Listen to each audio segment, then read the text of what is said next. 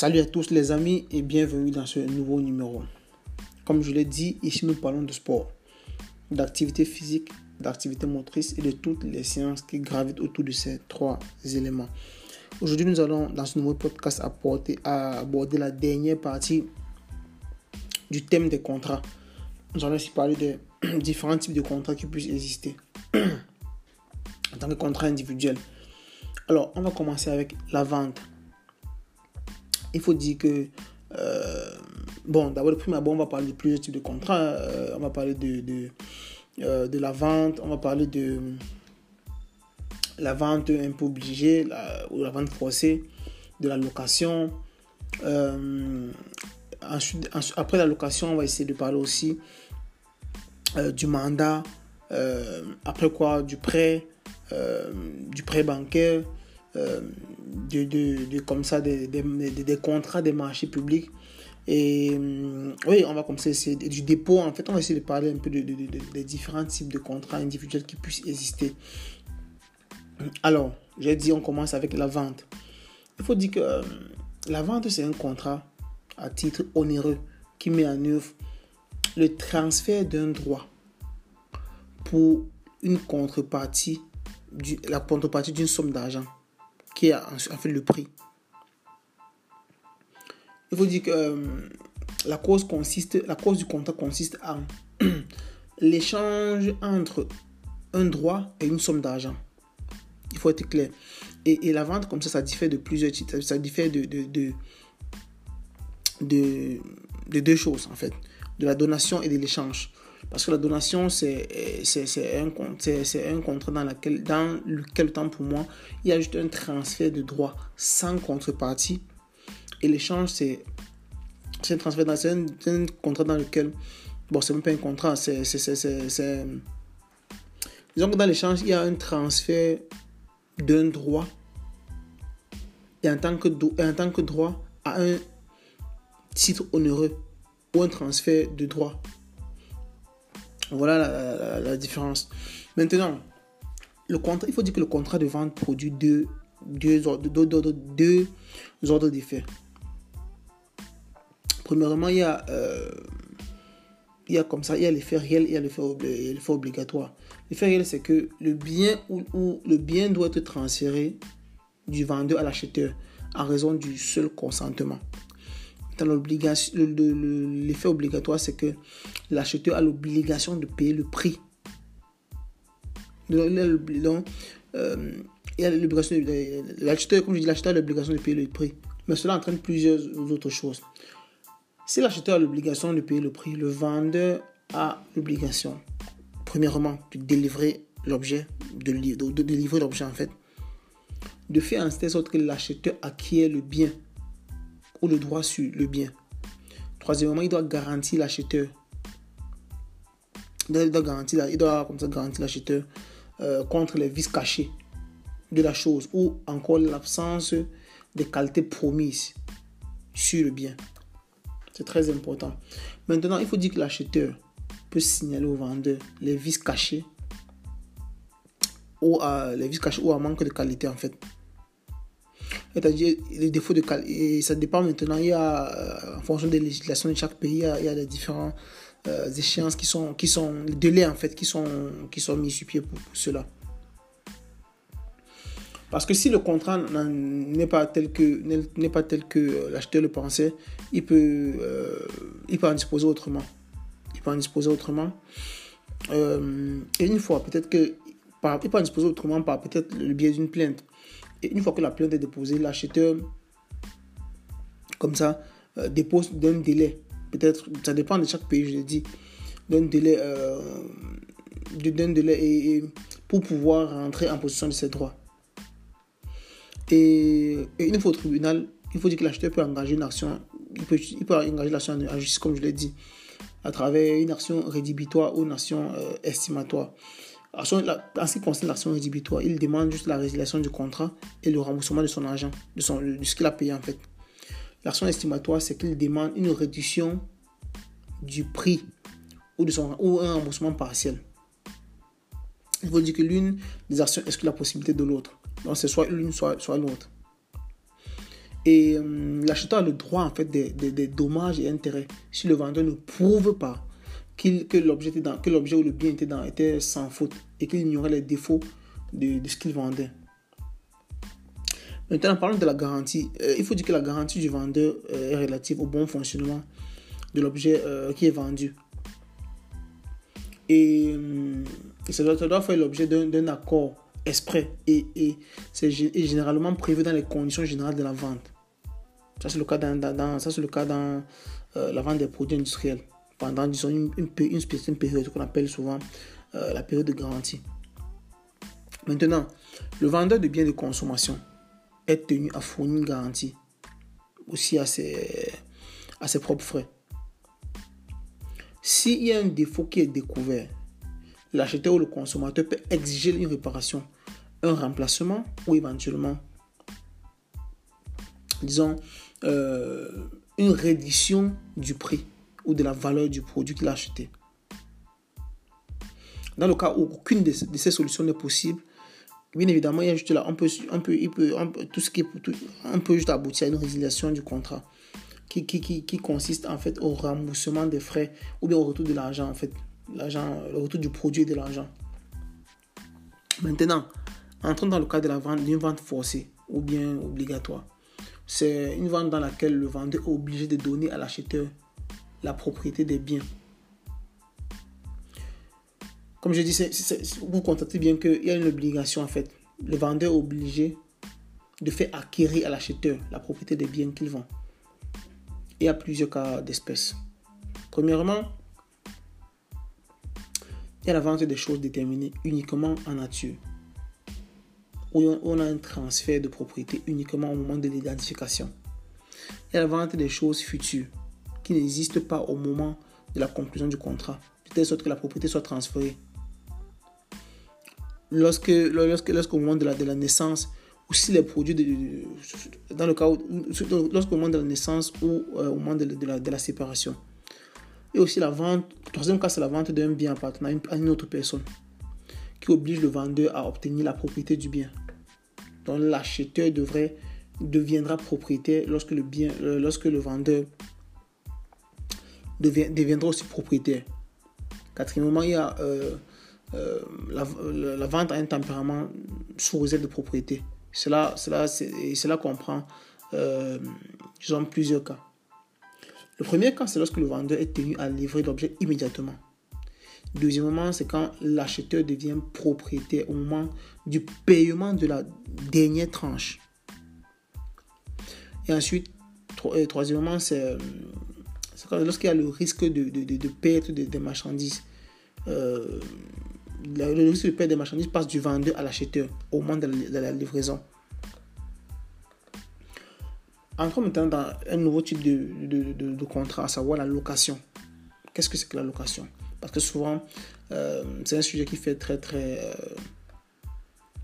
qui fait couler beaucoup d'encre et salive dans, dans, dans notre société. La location, qu'est-ce que c'est? C'est un contrat par lequel une partie, comme je dis, les, juristes, appellent la personne ici une partie en droit en fait. Euh, je disais tantôt, la location, c'est un, contrat par lequel une partie, c'est-à-dire le bailleur, s'engage à laisser à une autre partie le locataire ou le preneur la jouissance d'un meuble ou d'un immeuble. Une chose, j'ai dit, une chose immobilière ou une chose immobilière ou immobilière pour un temps donné, moyennant une certaine contrepartie.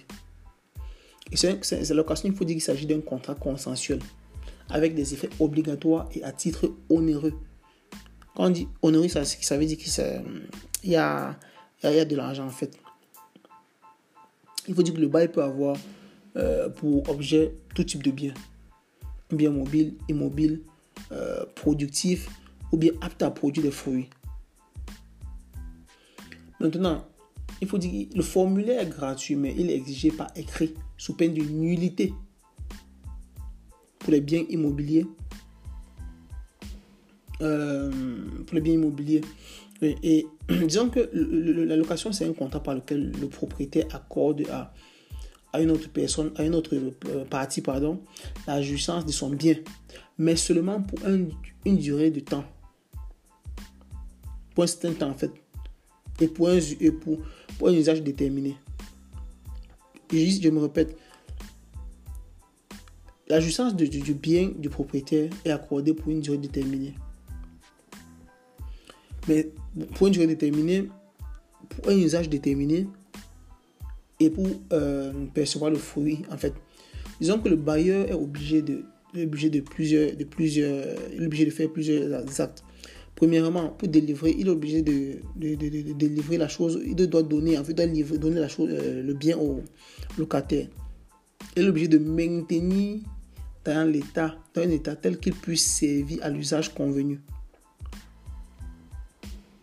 Comme j'ai dit, le bailleur est obligé de remettre le bien au locataire, à l'exception de, l'entretien mineur qui relève de la, de la, responsabilité du locataire. Deuxièmement, il doit garantir la jouissance paisible de la propriété, de, la propriété par les locataires. Et le locataire doit avoir le droit d'entrer, euh, le propriétaire en fait, a le droit d'entrer dans les locaux afin de vérifier le respect de ses obligations par le locataire. Par le locataire. Ça, c'est un point qui est très important.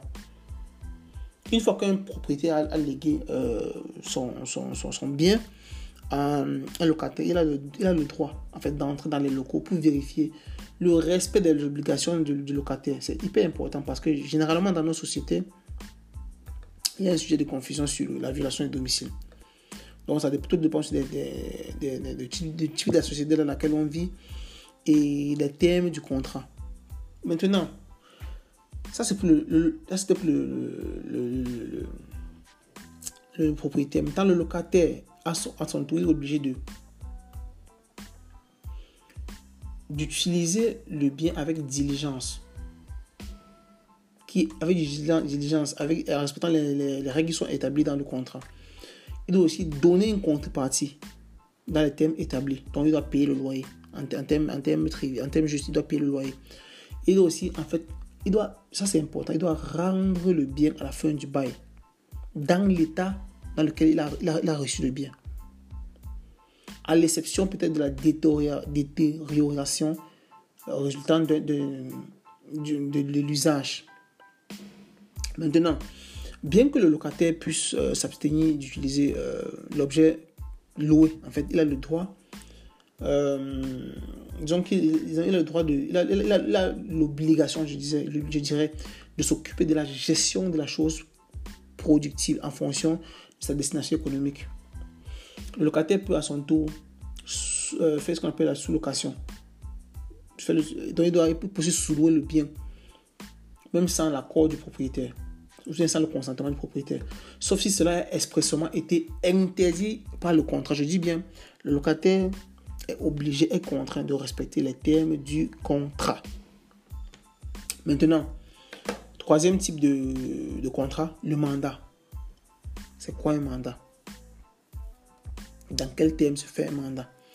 Le mandat, c'est un contrat par lequel une partie, le mandataire ou encore l'agent, s'oblige avec l'autre partie, le mandant, pour accomplir un ou plusieurs actes juridiques en son nom. Et l'objet est l'objet de ce contrat du mandat est l'exécution d'un service dans l'intérêt d'une autre personne ou d'un autre sujet. Le mandat peut être avec représentation, sans représentation, ça peut être, euh, euh, spécial, euh, ou général. Comme j'ai dit, ça peut être avec, avec représentation. Ça veut dire qu'il existe une procuration qui habilite une personne à agir au nom et pour le compte de celui qui l'a euh, habilité. Sans représentation, quand on agit seulement au nom de quelqu'un. Spécial, le mandat peut être spécial s'il s'agit de l'exécution d'un ou plusieurs actes juridiques, juridiques spécifiques. Et ça peut être général aussi si, euh, s'il y a la prise en charge globale de tous les intérêts du, du, commettant ou d'un certain type, ou du principal en fait, d'un certain type de, de, type ou un secteur. Maintenant, il faut rappeler, hein, le mandat est un contrat onéreux. J'ai dit, c'est un contrat onéreux, mais il peut être également conclu à titre gratuit. Donc, c'est différent de, des précédents qu'on a, qu'on a, que j'ai énoncé précédemment. Il faut dire que dans le premier cas, donc, si, le mandat, si le mandat a titre onéreux, la rémunération est due. Rémunération due à l'agent. Si, si elle n'est pas fixée par le contrat, ça peut être déterminé par le juge. Donc la rémunération peut être soit déterminée par le juge, soit fixée par le contrat entre, le, entre le mandat et le mandataire. Le mandat est basé sur la confiance du mandant envers le mandataire ou bien envers l'agent. Il s'ensuit que, il peut s'ensuit que euh, l'agent ou le mandataire ne peut, ne, peut être remplacé par d'autres, sauf si le mandat l'autorise. Sinon, il est responsable. Sinon, il est responsable. Et parce que parce qu'il est responsable de, de, ce qui pourrait euh, s'en suivre. Comme je dis, le mandat est basé, je répète, basé sur la confiance du client dans la personne de l'agent ou du mandataire. Le mandat expire avec le décès du mandant ou du mandataire. Donc je dis le mandat, ça peut, le mandat peut s'éteindre avec le décès du, du, mandant ou du mandataire. Et, il faut dire que le mandant, celui qui, celui qui euh, donne le mandat, peut révoquer le mandat à tout moment. C'est-à-dire, il peut se retirer du contrat. Mais en indemnisant les dommages et intérêts au mandataire. Si bien évidemment, il s'agit d'un contrat à titre onéreux. Aussi, de son côté, le mandataire peut renoncer au mandat, mais il est responsable de la, des dommages causés au, au, mandant, à moins qu'il n'y ait un motif valable, une cause vraiment juste. Poursuivons avec un autre type de contrat, euh, qui est le prêt on va euh, euh, parler de, de, quelques types de prêts. Alors, le prêt, c'est un contrat qui peut prendre des formes juridiques. Euh, disons, d'un produit de base ou d'un prêt. ou d'un prêt, en fait. C'est-à-dire, disons, quand je parle de produit de base, ça veut dire un objet de propriété immobilier ou mobilier, dont l'objet est un immeuble ou un bien meuble. Et le prêt, c'est. Quand je parle de prêt aussi, c'est euh, ce qui a pour objet des sommes d'argent ou des quantités d'autres choses qui sont euh, fongibles. Parlons maintenant du prêt bancaire. Disons que c'est un contrat par lequel euh, une partie, c'est-à-dire celui qui fait le prêt, celui qui fait l'emprunt, prête un montant spécifique d'argent ou de capital. Donc, c'est-à-dire des quantités d'argent ou des choses fongibles à une autre partie. Qui est, l'autre partie, c'est le, celui qui fait le prêteur, en fait. La conséquence est que pour les choses euh, livrées, l'emprunteur est, l'emprunteur est tenu de restituer au prêteur autre, autant de choses que possible.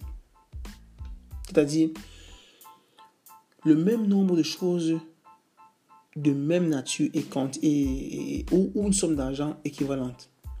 Il faut dire que le prêt est un contrat réel qui est, rendu, euh, qui est rendu parfait par la livraison. La livraison, c'est le transfert de propriété des choses par le prêteur. Donc du prêteur à l'emprunteur, bien sûr.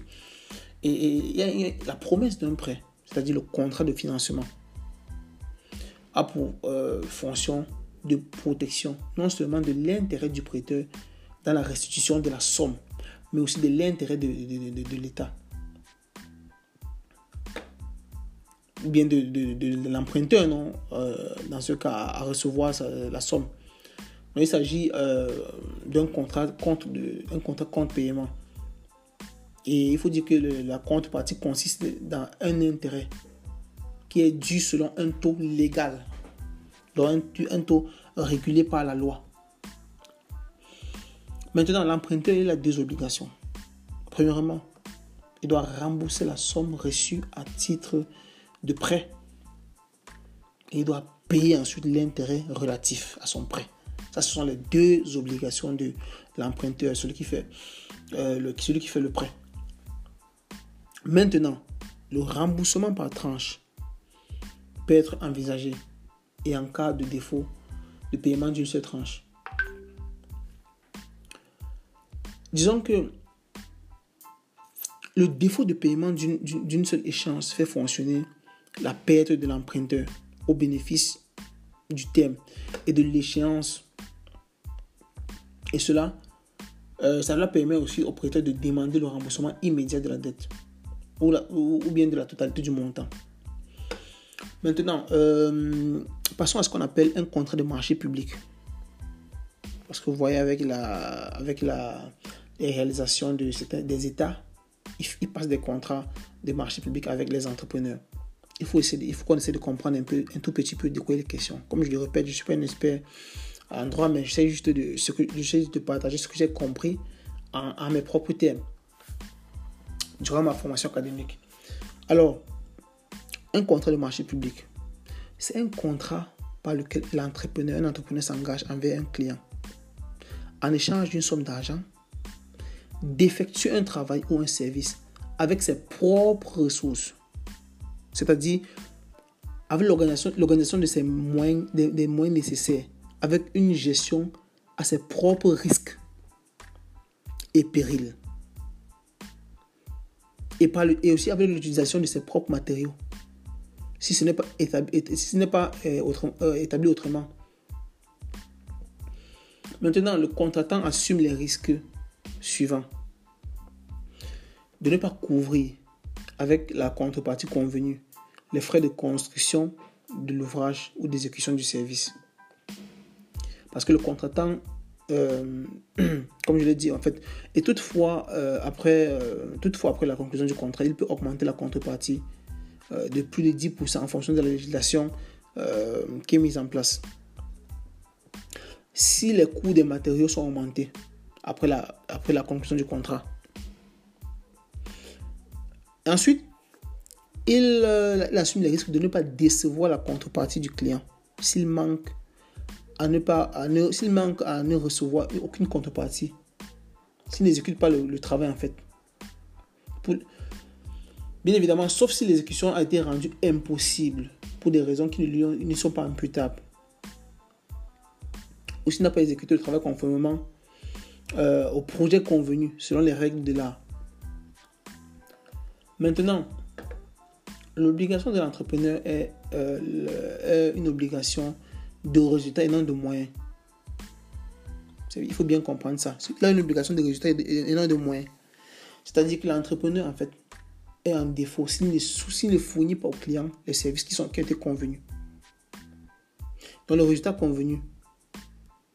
Et lorsque les travaux effectués ne sont pas conformes au projet qui était convenu, ou présenté par, euh, ou, bien, euh, je dis bien, il, a une obligation de, de, de, de résultat et non de moyens, en fait. C'est-à-dire, l'entrepreneur est, il est en tort, en fait. Il est, il est, il est en tort s'il n'a pas euh, fourni les services, le résultat convenu, en fait. Et lorsque les travaux effectués ne sont pas conformes au projet convenu, ou bien le travail présente, ou bien le, résultat présente des, défauts intrinsèques. Alors le client dispose, selon la législation, le précise bien, d'un nombre de jours à compter de la découverte. Et, euh, comme je dis, il, dispose d'un nombre, d'un délai en fait, d'un nombre de jours, un délai, à partir du jour où il découvre le défaut, pour signaler là où les non-conformités et invoquer l'obligation d'information. Il peut demander l'élimination en fait aux frais. Il peut demander, en fait, il peut demander la, réparation. Voilà ce que, je, ce que je cherchais comme mot. Aux frais de l'entrepreneur. Le client, il peut se retirer du contrat, même pendant l'exécution des travaux. Mais il faut préciser une chose. Il doit rembourser à l'entrepreneur les dépenses euh, les dépenses qui ont été faites. Comme je dis, euh, le client, c'est le maître, le client, c'est le maître d'ouvrage. Il peut se retirer du contrat, même pendant l'exécution des travaux, mais il doit rembourser l'entrepreneur les dépenses qui ont été engagées et l'indemniser pour le manque à gagner Le manque à gagner, c'est le fait que lui, l'entrepreneur pouvait aussi euh, trouver d'autres, d'autres, d'autres contrats ailleurs. Mais le fait qu'il était déjà engagé, il avait déjà une obligation envers, envers le, maître d'ouvrage, il a un manque à gagner. Voilà. Et hum, bon, passons au dernier type de, au dernier type de, de, contrat, qui est le dépôt en fait. Le dépôt, c'est Bon, disons, c'est un contrat par lequel une partie reçoit euh, de l'autre un bien meuble avec l'intention de le vendre. Euh, de le vendre. Euh, avec l'obligation aussi de, de, de, le vendre ou de l'obligation de le, de le conserver, de le restituer.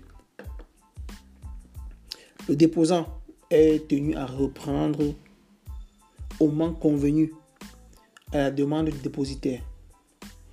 Dans le dépôt, c'est un véritable contrat qui se concrétise par la livraison du bien ou de la chose. Et c'est un contrat, qui, c'est un contrat présumé à être gratuit, sauf dans le cas de l'exercice professionnel d'une activité. Maintenant, l'objet du dépôt est, est, constitué de choses non livrables que le dépositaire peut utiliser ou donner à d'autres sans le consentement du déposant. Vous comprenez bien ce que ça signifie. Vous savez qu'il peut agir, il peut s'agir d'argent ou de choses fongibles. Les choses fongibles, ça peut être un dépôt irrégulier, dont le dépositaire devient propriétaire avec le droit de les utiliser. Donc, il doit prendre soin selon, euh, de, l'objet selon une, diligence moyenne. Euh, disons, que sur le dépôt est, disons que le dépôt est gratuit, la responsabilité pour faute est appréciée avec moins de rigueur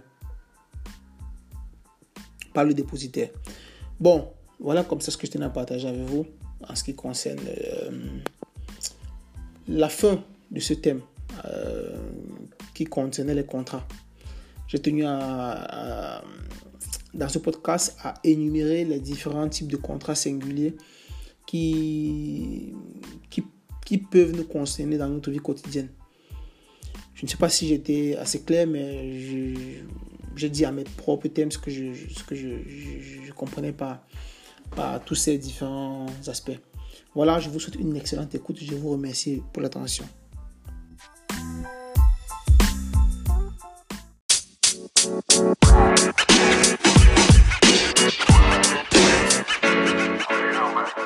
so you know, man.